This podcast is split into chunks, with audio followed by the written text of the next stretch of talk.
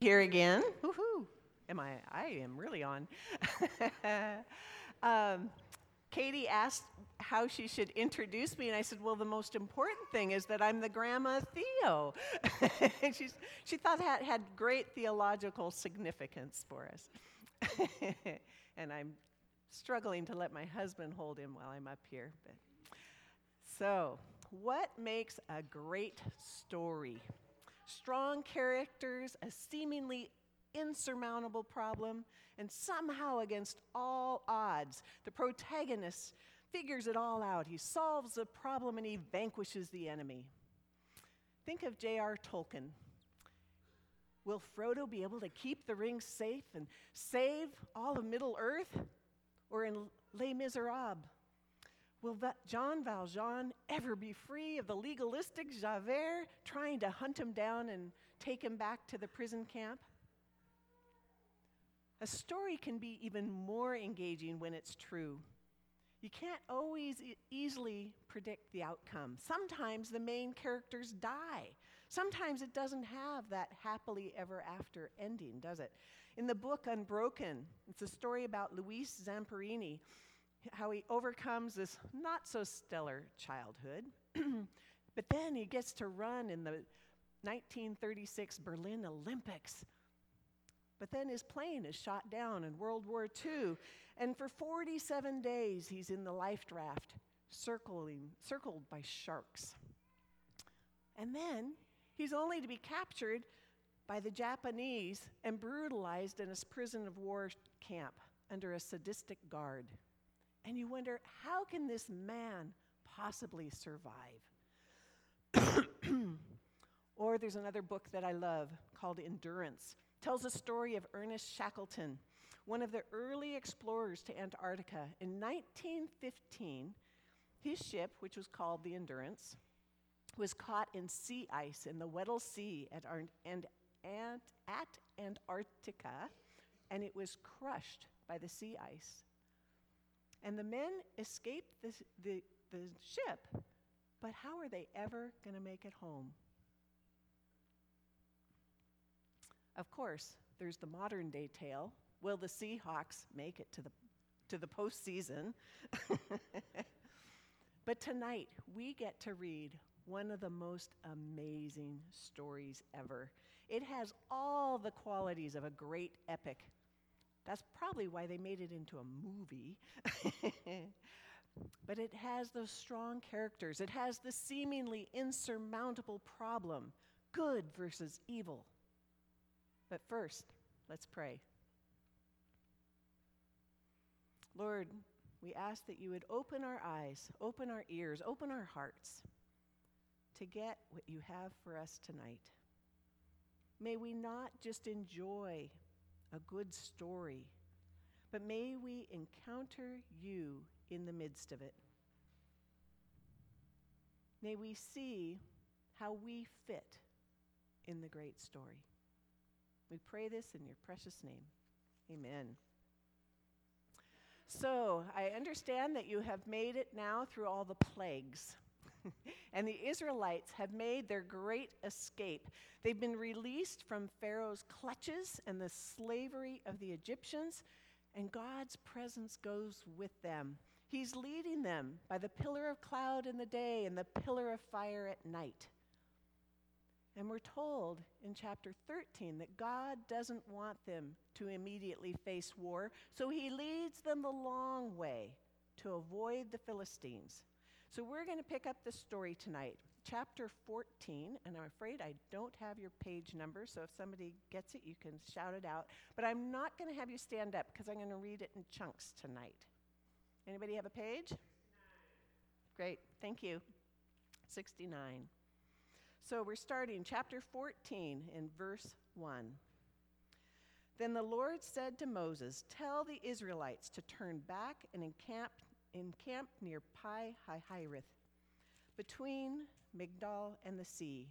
And they are to encamp by the sea, directly opposite Baal Zephon. Pharaoh will think the Israelites are wandering around the land in confusion, hemmed in by the desert, and I will harden Pharaoh's heart, and he will pursue them. but I will gain glory for myself through, the, through Pharaoh and all his army, and the Egyptians will know that I am the Lord. So the Israelites did this. So we meet our main characters, don't we? The Lord in capital letters, Yahweh, who's leading Moses, and Moses, who's leading the Israelites, and Pharaoh, who is king of the Egyptians. The Israelites, they're well on their way. And then the Lord tells Moses to have them turn back and to camp by the sea. Now, these, these places are named, but the locations have been lost in time. But to suffice to say, this is not very smart military strategy. They've got their backs to the sea with no escape. But God assures Moses that he's doing this so Pharaoh will think that they are just confused and clueless. He wants to lure Pharaoh out, thinking that they're just helpless sitting ducks hemmed in by the wilderness. And God somehow will use it to show the Egyptians who is the one true God. So, starting in verse 5. When the king of Egypt was told that the people had fled, Pharaoh and his officials changed their mind about them and said, What have we done? We've let the Israelites go and have lost their services. So he had his chariot made ready and took his army with him. He took 600 of the best chariots along with all the other chariots of Egypt, with officers over all of them. The Lord hardened the heart of Pharaoh, king of Egypt, so that he pursued the Israelites who were marching out boldly.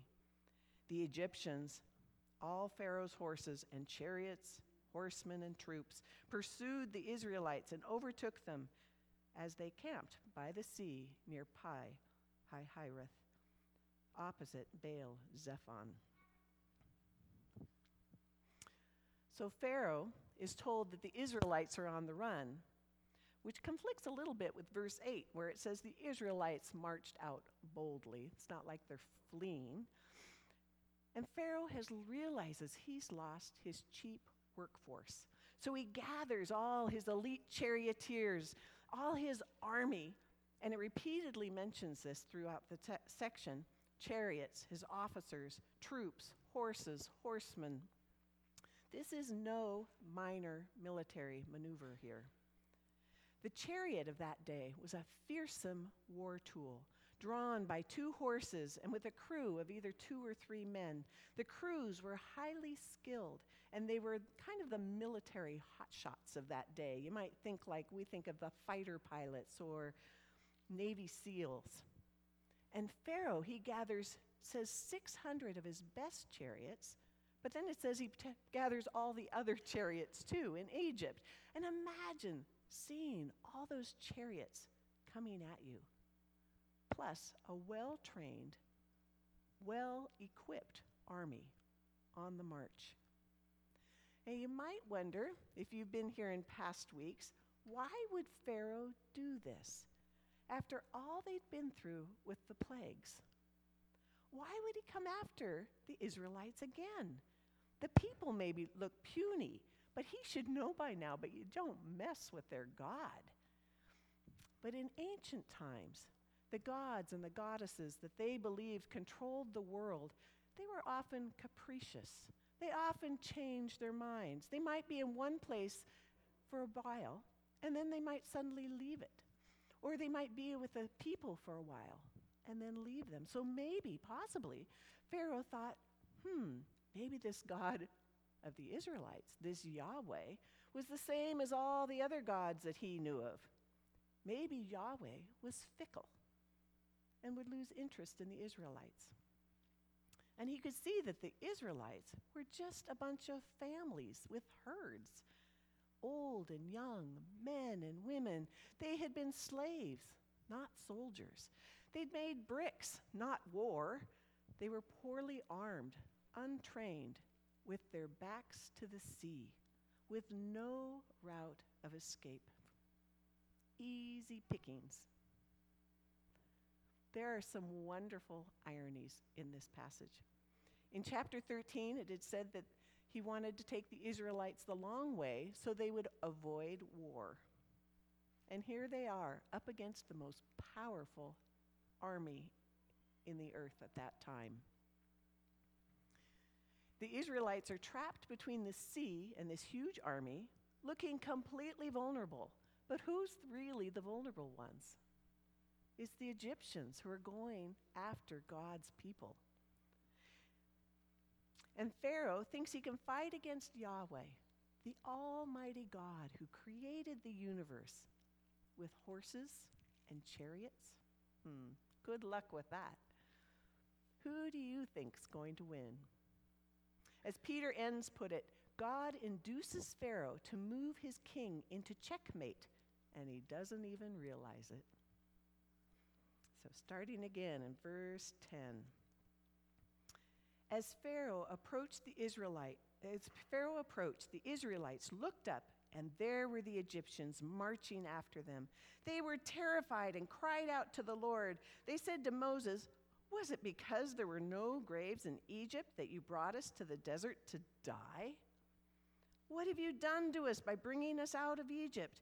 Didn't we say to you in Egypt, Leave us alone? Let us serve the Egyptians it would have been better for us to serve the Egyptians than to die in the desert. The Israelites, they don't see the big picture.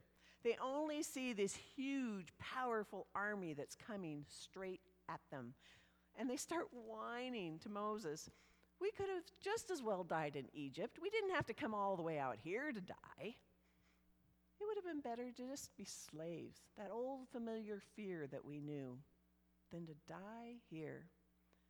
They have completely forgotten the main character in this story Yahweh, the Lord God.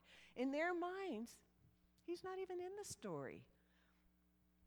After all they'd experienced in all those plagues, they still think they only have two choices serving the Egyptians in slavery or death. They're living like they have no hope, no power beyond their own, no God. Verse 13. So Moses answered the people Do not be afraid. Stand firm, and you will see the deliverance of the Lord will bring you today. The Egyptians you see today, you will never see again. The Lord will fight for you you need only to be still. Moses reminds them there is a third option. God is still very much a part of the story, and they are to stop whining, stand firm, and watch and see what he will do. Commentators disagree. Are these words of encouragement? Or are they words of rebuke? But they're strong words. And they and we often need to hear them, don't we? Stop whining. Remember, you have a big God. And He's the main character of this story that we're living. So in verses, verse 15, then the Lord said to Moses, Why are you crying out to me? Tell the Israelites to move on. Raise your staff and stretch out your hand over the sea to, to divide the water, so that the Israelites can go through the sea on dry ground. I will harden the hearts of the Egyptians, so they will go in after them. And I will gain glory through Pharaoh and all his army, through his chariots and his horsemen. The Egyptians will know that I am the Lord when I gain glory through Pharaoh, his chariots, and his horsemen. Then the angel of God, who had been traveling in front of the Israel's army, withdrew and went behind them. The pillar of cloud also moved from in front and stood behind them, coming between the armies of Egypt and Israel. Throughout the night, the cloud brought darkness to the one side and light to the other side so neither went near the other all night long. Then Moses stretched out his hand over the sea, and all that night the Lord drove the sea back with a strong east wind and turned it into dry land. The waters were divided, and the Israelites went through the sea on dry ground with a wall of water on their right and on their left. And now we have the answer to the seemingly insurmountable problem. The good guys are saved. The angel cloud, this amazing manifestation of God's presence with them, it moves from in front of them to behind them, and it creates this barrier between the Israelites and the Egyptians. It says that throughout the night, the cloud brought darkness to one side, we assume the Egyptians, and it brought light to the other. And it doesn't say that this was frightening. It doesn't say that the Egyptians saw this huge thing and were frightened and ran away. But somehow it creates this buffer that neither side broaches. And the Lord tells Moses to stretch out your hand over the sea, which we assume, many assume, hold, held the staff that signified God's power through the plagues. And through the night, a great wind comes up, a hot east wind, which was very common in those parts. And dry land appears between two walls of water. And the Hebrew word that they use for wall here, it means usually means a huge city wall. This isn't like just a little garden wall. And the word for sea implies a large body of water. Sometimes people say, oh, he just dried up a marshy area so that they could go through. But the words that are used here implies that it was a large body of water that splits apart with towering walls on each side. God used these common items of creation cloud, light, darkness, wind, water, land for his extraordinary purposes. Starting at 23, the Egyptians pursued them, and all Pharaoh's horses and chariots and horsemen followed them into the sea. During the last watch of the night, the Lord looked down from the pillar of fire and cloud at the Egyptian army and threw it into confusion. He made the wheels of their chariots come off so that they had difficulty driving. And the Egyptians said, Let's get away from the Israelites. The Lord is fighting for them against Egypt. Then the Lord said to Moses, Stretch out your hand over the sea so that the waters may flow back over the Egyptians and their chariots and horsemen. Moses stretched out his hand over the sea, and at daybreak the sea went back to its place. The Egyptians were fleeing toward it, and the Lord swept them into the sea, and the water flowed back and covered the chariots and horsemen, the entire army of Pharaoh that had followed the Israelites into the sea. Not one of them survived all of Pharaoh's might plowed into this tunnel behind them. And during the last watch, which is between 2 and 6 in the morning, the Lord began his counterattack. He created such a confusion among them, and the Hebrew there means a chaotic, noisy panic. Can you imagine that? And then the NIV said, He made the wheels of their chariots come off so that they had difficulty driving. Some translations say that they, the wheels were turned from their paths, and others translate it they were clogged, like they were getting stuck in the mud. The Egyptians were in absolute pandemonium, and their beautiful, mighty chariots weren't helping them. They were working against them. And the Egyptians finally figure it out. God is fighting for the Israelites against us. And then the Lord's final strike comes. And he tells Moses to stretch out his hand over the sea, and the waters flow back together over the Egyptians and their chariots and their horsemen. This is the rated R part, isn't it? All that military might that had been ar- arrayed against God's people. And the sea comes back together, covering them up, and it says, Not one of them survived. The good guys are saved, the bad guys are destroyed. You can cue the credits now. Verse 29. But the Israelites went through the sea on dry ground with a wall of water on their right and on their left. And that day the Lord saved Israel from the hands of the Egyptians, and Israel saw the Egyptians lying dead on the shore. And when the Israelites saw the great power of the Lord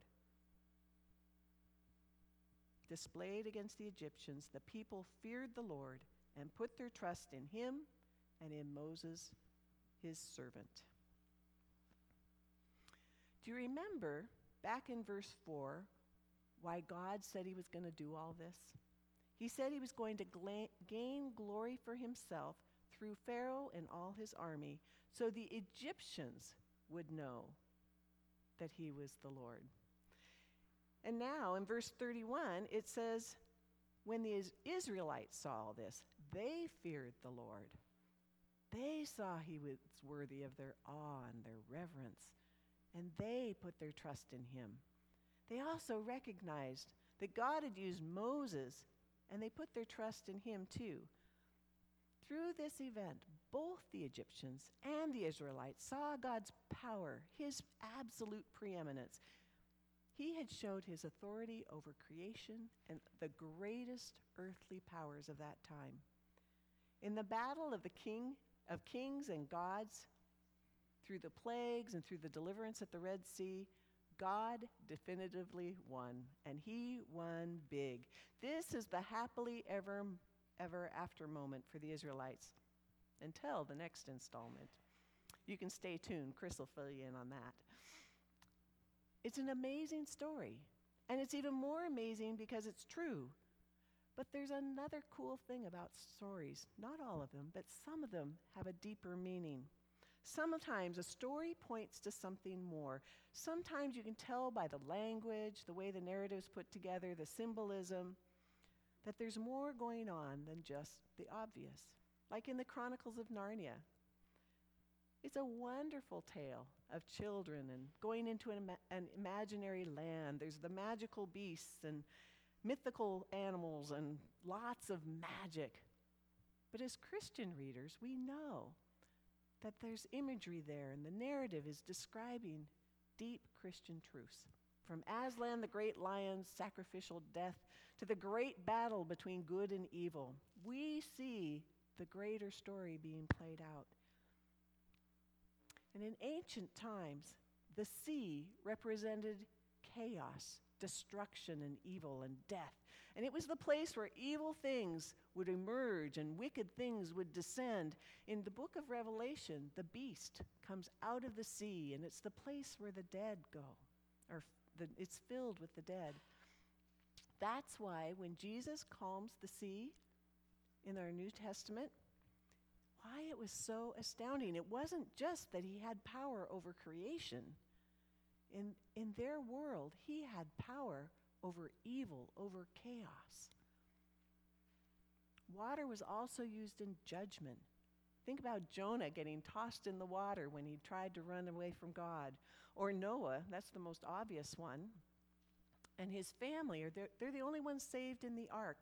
And all the rest of humanity is drowned in the flood. Water signifies an ancient cosmic battle.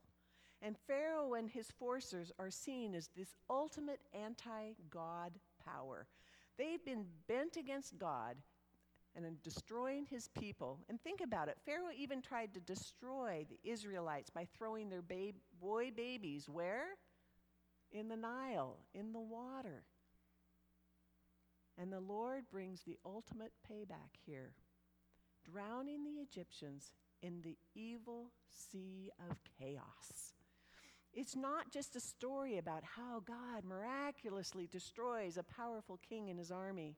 It's a story about God having the ultimate power over all the oppressive, chaotic, and evil forces of the universe. It's a great story. God miraculously saving a group of people that he might create a nation for himself. But it's also how God has the amazing power over evil. There's nothing, there's no power, there's no God that can compare to our Lord God. He has total authority over creation. And the crossing of the Red Sea is just this wonderful paradigm of salvation and deliverance. God desires to bring all of us out of bondage and oppression. He desires to create all of us into a new people for Himself. He wants to save all of us from what enslaves us, what oppresses us, and what ulti- ultimately leads to our death.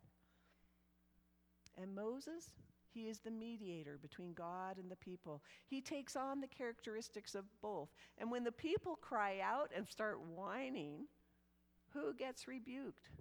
Moses. Moses points ahead to that great mediator.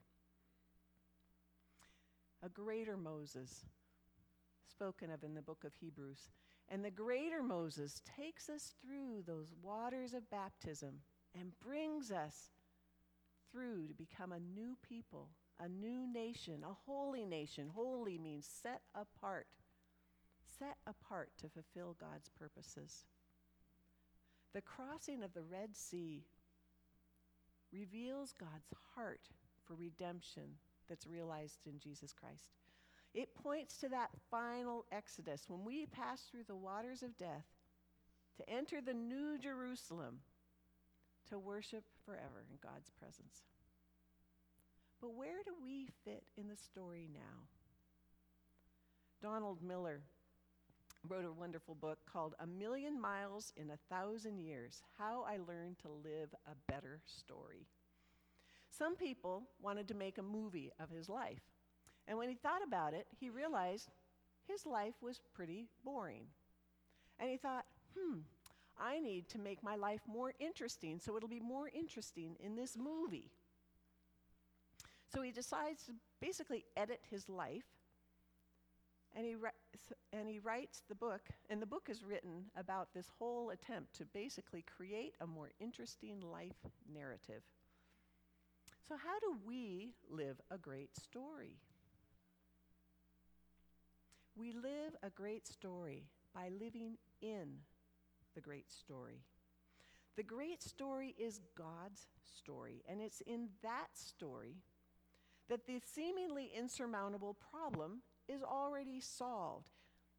The evil has already been vanquished. The evil is all those oppressive forces that enslaved us. The evil is death itself. The evil is the punishment that we deserved for not believing, for not following the God over all creation. And though our backs were against the wall and we had no hope for escape by our own power, God made a way. God made a way through that judgment we deserved, and He gave His Son as the ultimate mediator. When we are baptized, it's that image of Christ's death and resurrection. We go into the waters and we come out on the other side, a new people, God's people, set apart for God's purposes. So the question is why do we so often live like we've never crossed the Red Sea? Why do we live like the Israelites did? Like God is not a part of the story. Like God is not really the God that we read about in our Bible. We live as if we're still slaves, that the thing, things still hold us in bondage, as if there's no God there, there's no main character, He's not powerful enough to help us, as if our lives have no purpose beyond the obvious as if there is no great story beneath our life narratives. But Egypt is behind us. Through faith, we have crossed those waters. The passage that was read earlier was from Isaiah 43.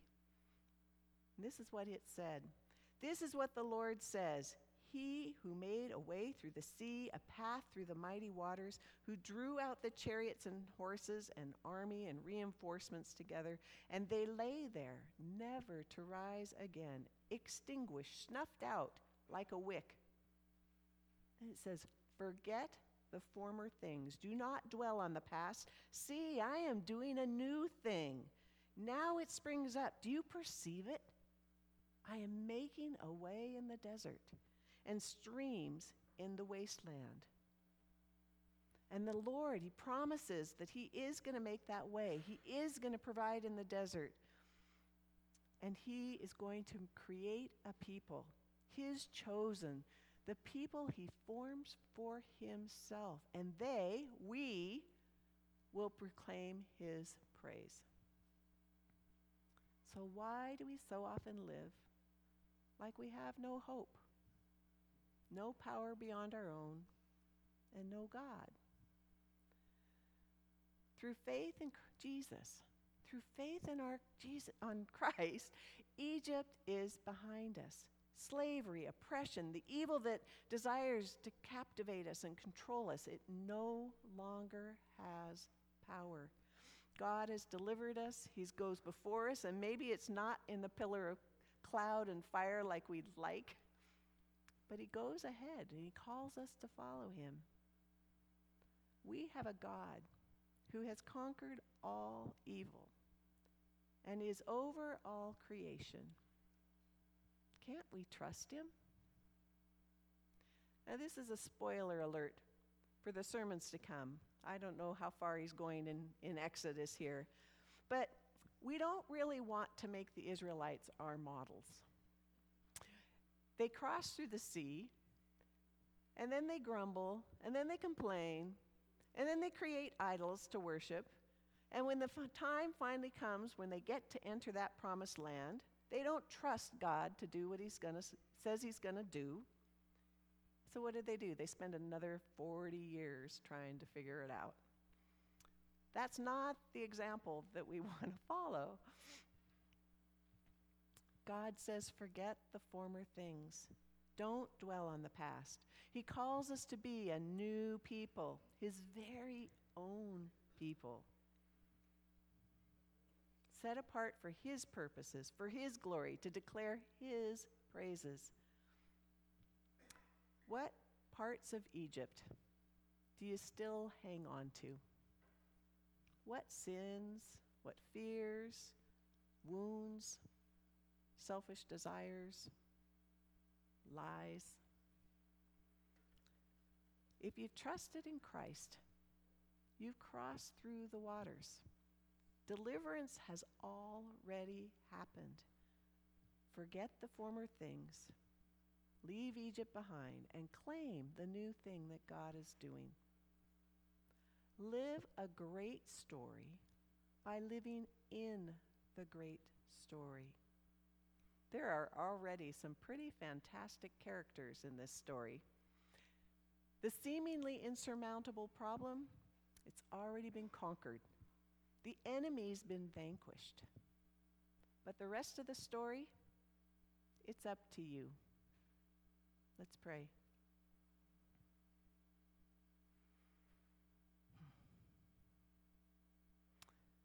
Lord, we thank you that you are the God of salvation and deliverance, that you have brought us through the waters by the death of your Son. And we do pray that if there are parts of Egypt that we're still clinging to, that you would bring them to mind and that you, we might lay them before you and confess and leave them behind.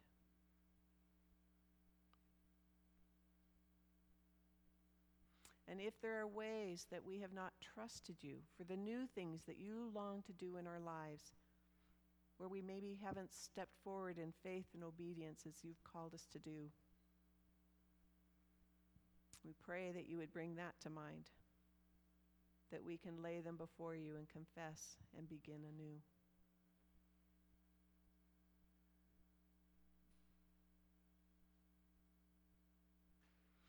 And as we move into the week ahead, we pray that you would keep us mindful that there is more going on than we can see, that in our everyday lives, we have the opportunity to live out your eternal purposes.